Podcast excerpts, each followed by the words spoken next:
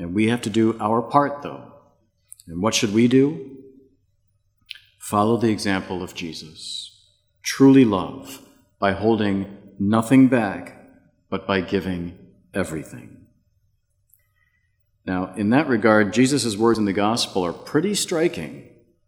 We have to hate, renounce anything that keeps us from following Him, from living with Him and for Him.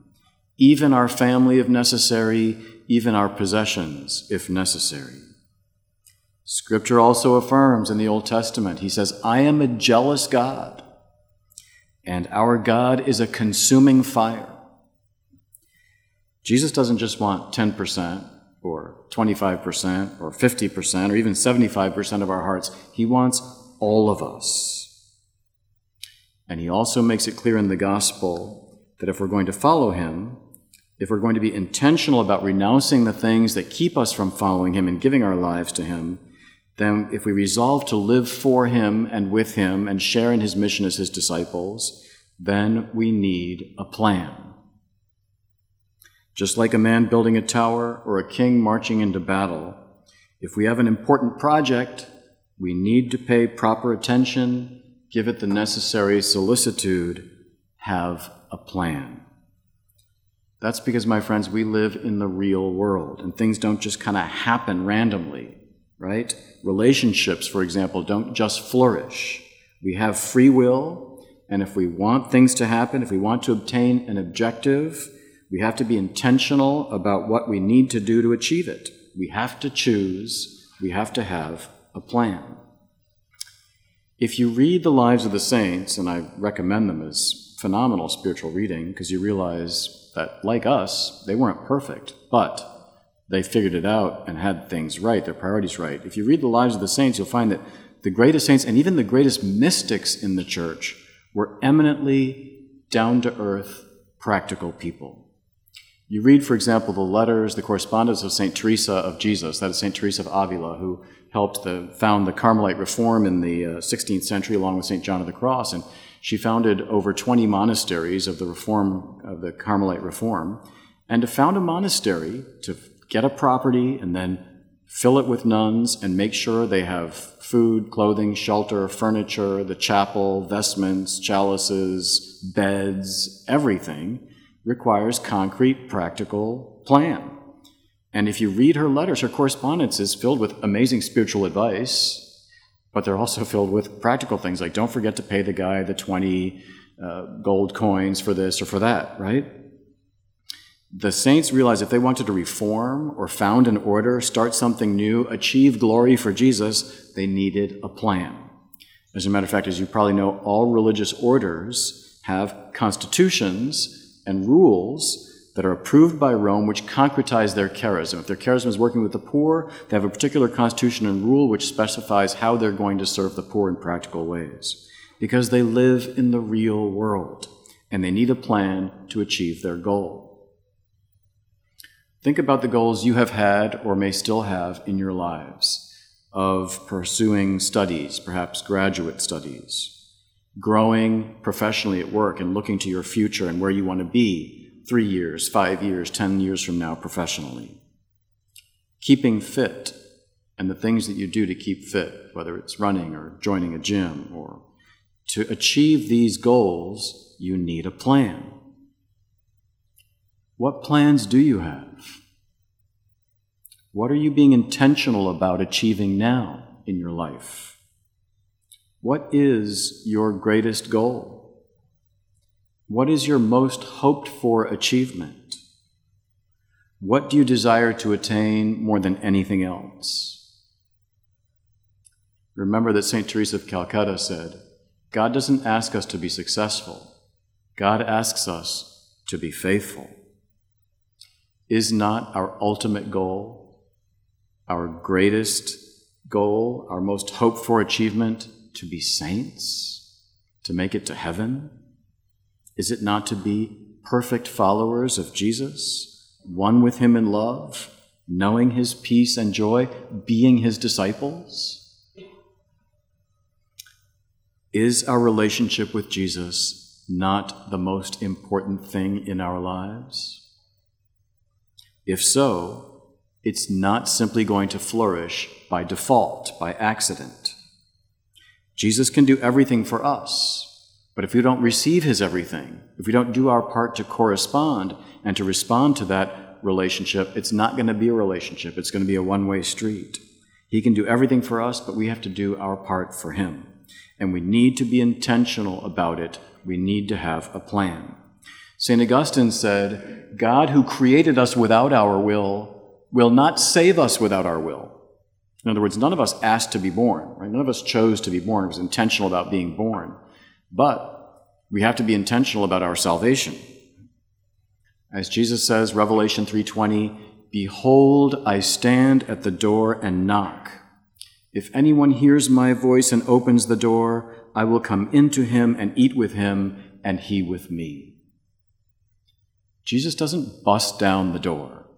He doesn't barge into our souls, into our hearts. He gently knocks on the door. We have to do our parts to open the door so he can come in and we can share fellowship and communion with him. Somewhere, I always think of this example, and I never have it with me. I have an old holy card somewhere, old pious, kind of, kind of, you know, kind of cheesy '50s holy card, and it's sort of the Jesus with the red robe and the long brown hair, and there's a little house, and he's knocking on the door, and there's like a vine over the door, and that's all it is. And You look at it, well, that's nice, Jesus knocking on the door. But if you look at it very closely and you think about it, there's a real important spiritual truth in that image, and that is there's no handle on the outside of the door. The door can only be opened from within. Jesus is always knocking. He wants to come in and sit down with us and have communion, intimate communion with us. The door has to be opened from the inside. He doesn't impose a relationship upon us. He proposes that relationship. So we have to do our part. As the Catechism of the Catholic Church says, paragraph 2015, the way of perfection passes by the cross. There is no holiness without renunciation, and spiritual battle. That is, this discipleship, as Jesus himself says repeatedly in the gospel, requires intentionality that means embracing sacrifice, hard work, effort, discipline, a rule, right? As St. John of the Cross said, que les cueste algo este Cristo. May he cost you something, this Christ. You know the saying, fail to plan, plan to fail. That applies to our Christian lives as well. There are practical, concrete things that we can do to be good disciples of Jesus, to follow Him, to foster a good relationship with Him, to be holy, and to experience His peace and joy, His healing, and everlasting life. Again, Jesus freely offers that relationship with Him. We have to do our parts to open our hearts.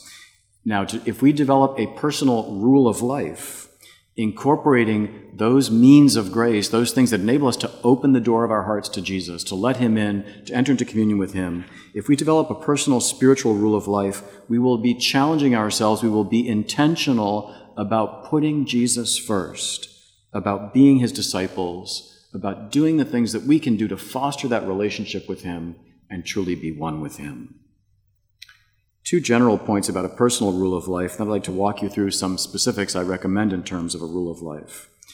The first general point about a rule of life is everyone needs one.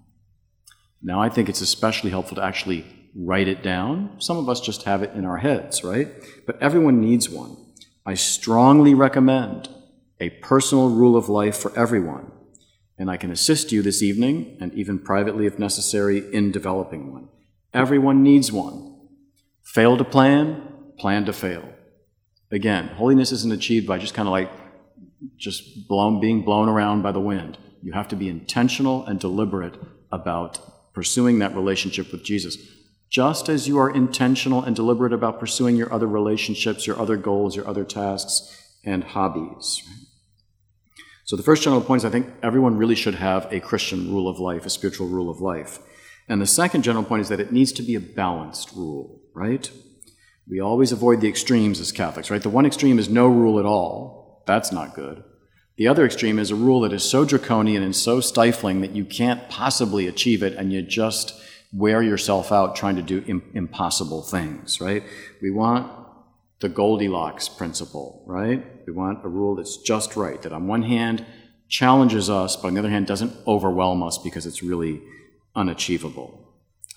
Now, those are general points. Everyone should have a rule, and that rule should have good Catholic balance to it. What I'd like to do is walk through with you now the elements that can make up a spiritual life plan, a spiritual rule of life, and to that end, hopefully everyone got one of these passed out to them. If you don't, raise your hand, and one of the gentlemen with, with the cards will hand you one. So, let me walk you through this, uh, this rule of life checklist. This is something I put together, but it's not original in the sense that these are the fundamental aspects of what make up the Christian life. These are the four fundamental pillars of the Christian life. These are the fundamental means of grace that we can use to be intentional about putting Jesus first in our lives and being allowing ourselves to be discipled by him.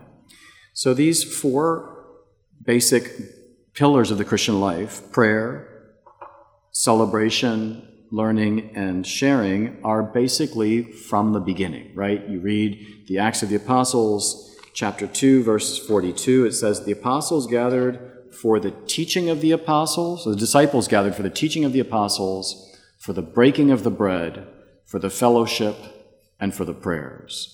Those are the four pillars that make up the life of Christ, the Christian life, the life of the church. They gather for the teaching of the apostles, that is the truth of what we believe, for the fellowship, that is for sharing the communal life in charity and serving one another in charity, for the breaking of the bread, that is the Eucharist and the sacraments, and for prayer, fostering relationship with Christ, with God, through that intimate communication, which is prayer. These are the four fundamental pillars of the Christian life from the beginning. You see, the Catechism of the Catholic Church is organized in that way. Of course, the original Catechism, the Roman Catechism, who was, which was pretty much organized by our own dear St. Charles Borromeo, the first universal catechism, had the same order, and it was copied by this catechism that we currently have, the Catechism of the Catholic Church, given to us by St. John Paul. And that is the first section of the catechism is the profession of faith what we believe.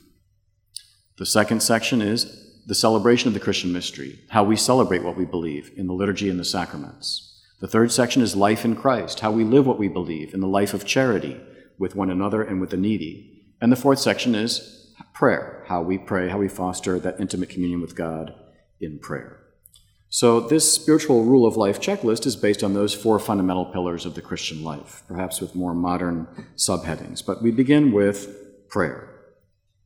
Now, I'm just going to mention each of these briefly in turn. Uh, a a meditation, if not a whole semester of teaching, could be given on each one of these. And as a matter of fact, a number of these things, because they are the fundamental aspects of the Christian life, have already been subjects of P3 meditations here. I think most of these probably have. Right? And we begin with mental prayer, which of course is distinct from vocal prayer, such as rosary and other formulaic prayers. Mental prayer is that real quality heart to heart conversation that we have with our best friend, Jesus. Ideally, through the Lectio Divina, with the prayerful meditation of his words, so we speak to him from the heart and we let him speak to our hearts. You've heard me say it a thousand times. I'll say it till it's two thousand times. I'll say it as long as I'm a priest and God gives me life, as St. John of the Cross said. For no other occupation leave aside mental prayer, which is the sustenance of the soul. What separates the men from the boys and the women, this is me now, not John of the Cross. What separates the men from the boys and the women from the girls in the spiritual life is the daily practice of serious mental prayer. And I mean half an hour to an hour of mental. Actually, there was this great, great quote from Saint. Uh, I'm gonna, because I got this sucker up here. Um, great quote from Saint Francis de Sales, another doctor of the church, master of the spiritual life. A famous quote of his. He said, "Half an hour's meditation each day is essential, except when you're busy." Then a full hour is needed, right?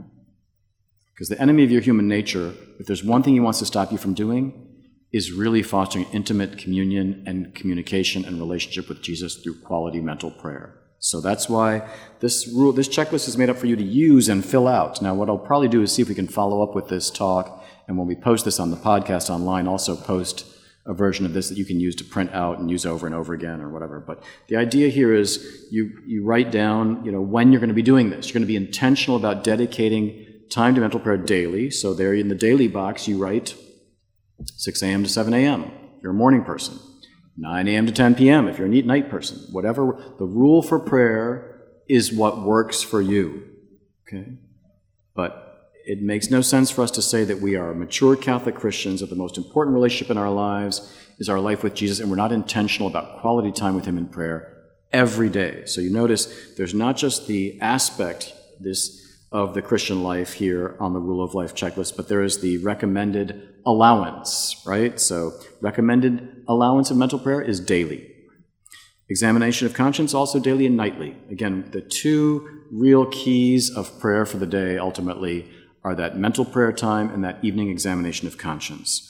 I've given a talk before. You can probably look back in the podcast on how to make a good examination of conscience and why that's so important. Going back and reviewing the day, thanking God for his gifts, asking forgiveness for our sins, and then resolving to do better with the help of his grace the next day.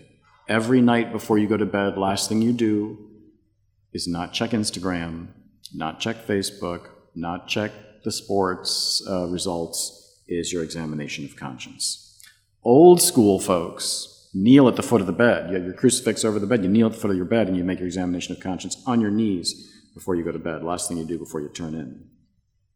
Devotion to Mary and the saints, absolutely necessary daily, especially to the Blessed Virgin Mary, who is the Queen of all the saints. Ideally, the prayer of the Rosary, it's not required by the Church, right? But it is an extraordinary prayer. Extraordinary prayer because it, by meditating the Rosary, you meditate the central mysteries of the life of Christ and of Our Lady and it is powerful against demons and any passions and demons that you struggle with. Penance, every day, some form of self denial, right? Pagans are the ones that follow their appetites and their passions every day with no control whatsoever.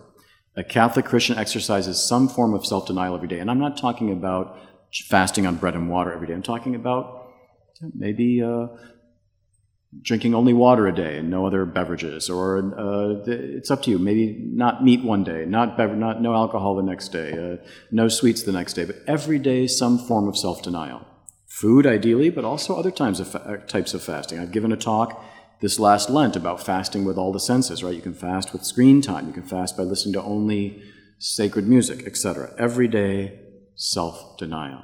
As again, Saint John of the Cross, deny your desires and you will find what your heart desires every day.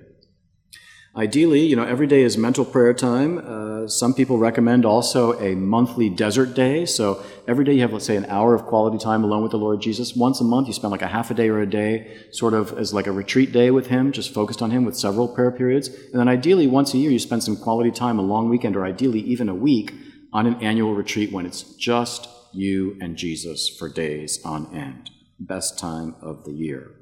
As well as I recommend a pilgrimage. Take some time to make a holy trip, right? We make all kinds of trips. We go to the beach with our families or friends, and we go to weddings, and we, we take road trips for all kinds of things. Make a pilgrimage. You know, the, actually, the East Coast is there are saints all up and down the East Coast. We've got uh, Saint Elizabeth Ann Seton and her shrine right up here in Emmitsburg, Maryland. That's the closest. St. John Neumann and St. Katharine Drexel are buried in Philadelphia. St. Frances Cabrini in New York. In upstate New York, in the beautiful Mohawk Valley, the shrine of the Jesuit martyrs of North America. There, there are other shrines as well, but those are just some examples of holy places where saints are buried where you can make a pilgrimage. Prayer, right? Be intentional about scheduling in prayer daily, weekly, nightly, as necessary. So pray, celebrate. That is the other pillar, which is the celebration of the Christian mystery, that is receiving and celebrating the beauty of the grace of God in the sacraments. Ideal, of course, Sunday Eucharist, Sunday Mass goes without saying. That's why it says weekly, because as we know, it's an obligation to keep holy the Lord's Day by attending the holy sacrifice of the Mass. Of course, more than an obligation, it's an invitation. Remember that going to Mass is always the Lord inviting us to commune with Him and be one with Him as He nourishes us with His Word and feeds us with His body and blood. So, Sunday Mass without fail. Daily Mass occasionally when you can. Maybe you commit to, say, going to daily Mass once a week or three to four times a month or twice a week as you can. It's not required, of course. All that's required in terms of Mass obligation is Sunday, but if you can go more often, so much the better. Same thing with adoration. As you know, we have adoration here every Wednesday night. Other parishes in the area have adoration. Every deanery in our diocese, every grouping of parishes, has perpetual adoration in some place. And so there are occasions to be able to stop by and pray in front of the Lord and adore Him really and truly present in the most blessed sacrament, a fruitful way of recognizing the Lord's Eucharistic presence. But remember, when we adore and worship Him present Eucharistically before us in the monstrance or in the tabernacle, the whole point of this sacrament, the whole reason He instituted and founded it and gave us this sacrament, is ultimately so that we might be able to receive Him in Holy Communion. So that's why Eucharistic adoration is under celebrate, not under pray, because the focus here is always thank you, Jesus, for this gift, especially the fact that you've given me this gift so that I can be completely one with you as I receive you in your most holy body and blood in Holy Communion. And of course, celebrating the sacraments, the other sacrament we can celebrate regularly penance and reconciliation, that is, confessions, as we offer here on Wednesday nights and other nights, and other parishes do as well. Central part of the Christian life, recognizing we are weak, imperfect, sinful. We can't do this on our own. We need God's forgiveness. We need the strength of His grace and the power of His mercy in that great sacrament of healing. So, prayer and celebrate. Be intentional about Mass, communion, and confession.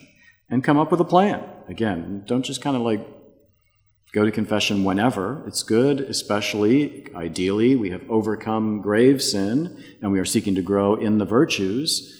That being the case, then one wants to make sure one schedules a regular confession once every two weeks, once every three weeks. Once I tend to go every two, three weeks. I need all the help I can get.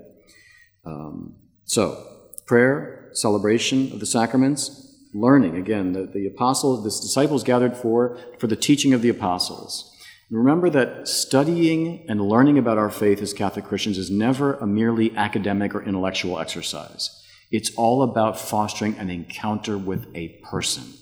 With the person we're learning about is Jesus Christ in union with his Father and their Holy Spirit, right? It's all about growing in our relationship with Him. The more we know about Him, the more we fall in love with Him, and the more we seek to be one with Him and are united with Him.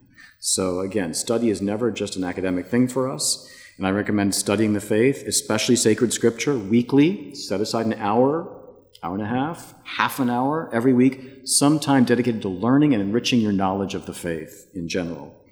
And also, along with study of the faith, spiritual reading, which is a separate thing. And spiritual reading is not prayer, and spiritual reading is not study. But as I say, A Life of the Saint, a great classic by one of the great spiritual writers, spiritual reading every week, sometime every week, focusing on the spiritual life. So again, you could do half an hour of study and then back to back half an hour of spiritual reading or, or space them out. But where it says weekly, you want to fill this out and be intentional about every Thursday night from 8 to 9 or 9 to 10 before I turn in or whatever, I'm going to do my spiritual reading, or I'm going to do my scripture study, or my study of the catechism, or whatever you want to learn more about in the faith.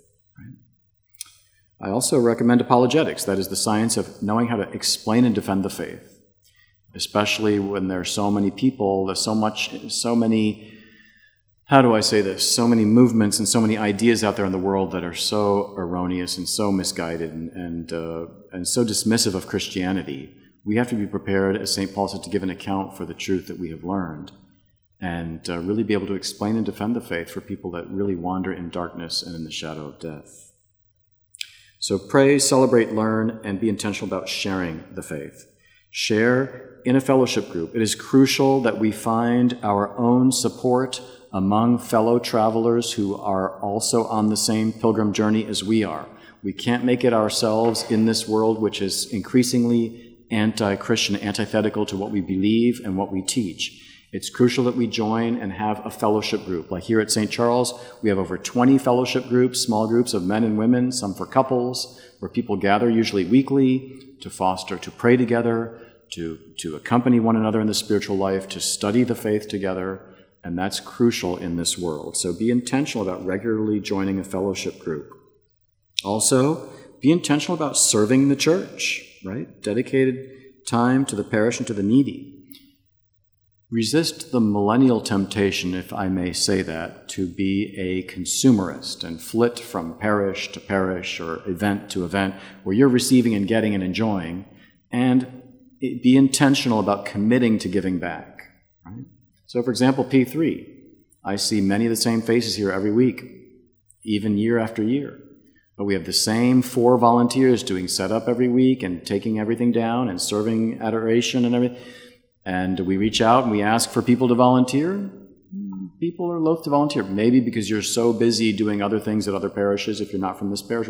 But you should be intentional about giving back your time and talents to the church that nourishes you and gives you Jesus and gives you so much. So sharing your time in service, sharing from your financial resources, right? If you can head out with a bunch of friends on a weekend evening and blow 50 bucks on tacos and a bunch of mixed drinks, uh, you can put 50 bucks in the collection plate, or ideally electronic giving, which is even better, right? Be intentional about giving from your financial resources to support the mission of the church, including those who are needy. And finally, share the faith, and this, of course, always in evangelizing, right? If we really have encountered the Lord Jesus who saves us, from sin, who sets us free from our passions and demons, who gives us a deep, lasting peace and joy, salvation, and everlasting life, we're not going to be able to keep that to ourselves. We're going to want to share that, and we need to share that with others. So, part of being intentional about being a disciple of Christ is also being an apostle and sharing with others what we ourselves have learned and received. My friends, fail to plan, plan to fail in your relationship with Jesus. Be intentional about coming up with a personal spiritual rule of life. Use this checklist, which, encom- which encompasses the fundamental means of grace, ways that you can open your heart to encounter the Lord Jesus. And these are not just ticking stuff off, these are not just kind of rules for rules' sake. These are means to an end. Let's keep our eyes on the prize and focused on the end. Again, if the rule is so draconian that you're losing your peace because impo- it's impossible to achieve, then you need to mitigate your rule, right? But again, these are not rules for rules' sakes, they're means to an end that help us foster that relationship with Jesus. And the last thing there is to have, to have a guide, or at least a spiritual friend, if not a spiritual director that you meet with formally monthly to review your spiritual life and who's going to hold you accountable to your commitment to putting Jesus first in your rule of life, at least a spiritual friend. Maybe a brother or sister from your small group or someone you know that, that's walking and, and accompanying you on your pilgrim journey Meet with them on a regular basis and share your rule of life with them so you can hold each other accountable to put Jesus first. So, my friends, that's it. Spiritual Rule of Life checklist. I encourage it to all of you. Uh, and uh, if you have any questions, you can always follow up with me or any other priest that should be available to you for direction or for at least uh, reviewing a rule with you and helping you come up with a rule that works for you. And so let us put Jesus first. Let us be intentional about our relationship with Him by committing to pray, celebrate, learn, and share these spiritual ways, in these spiritual ways, so that we can really continue to grow in union with Him. Amen.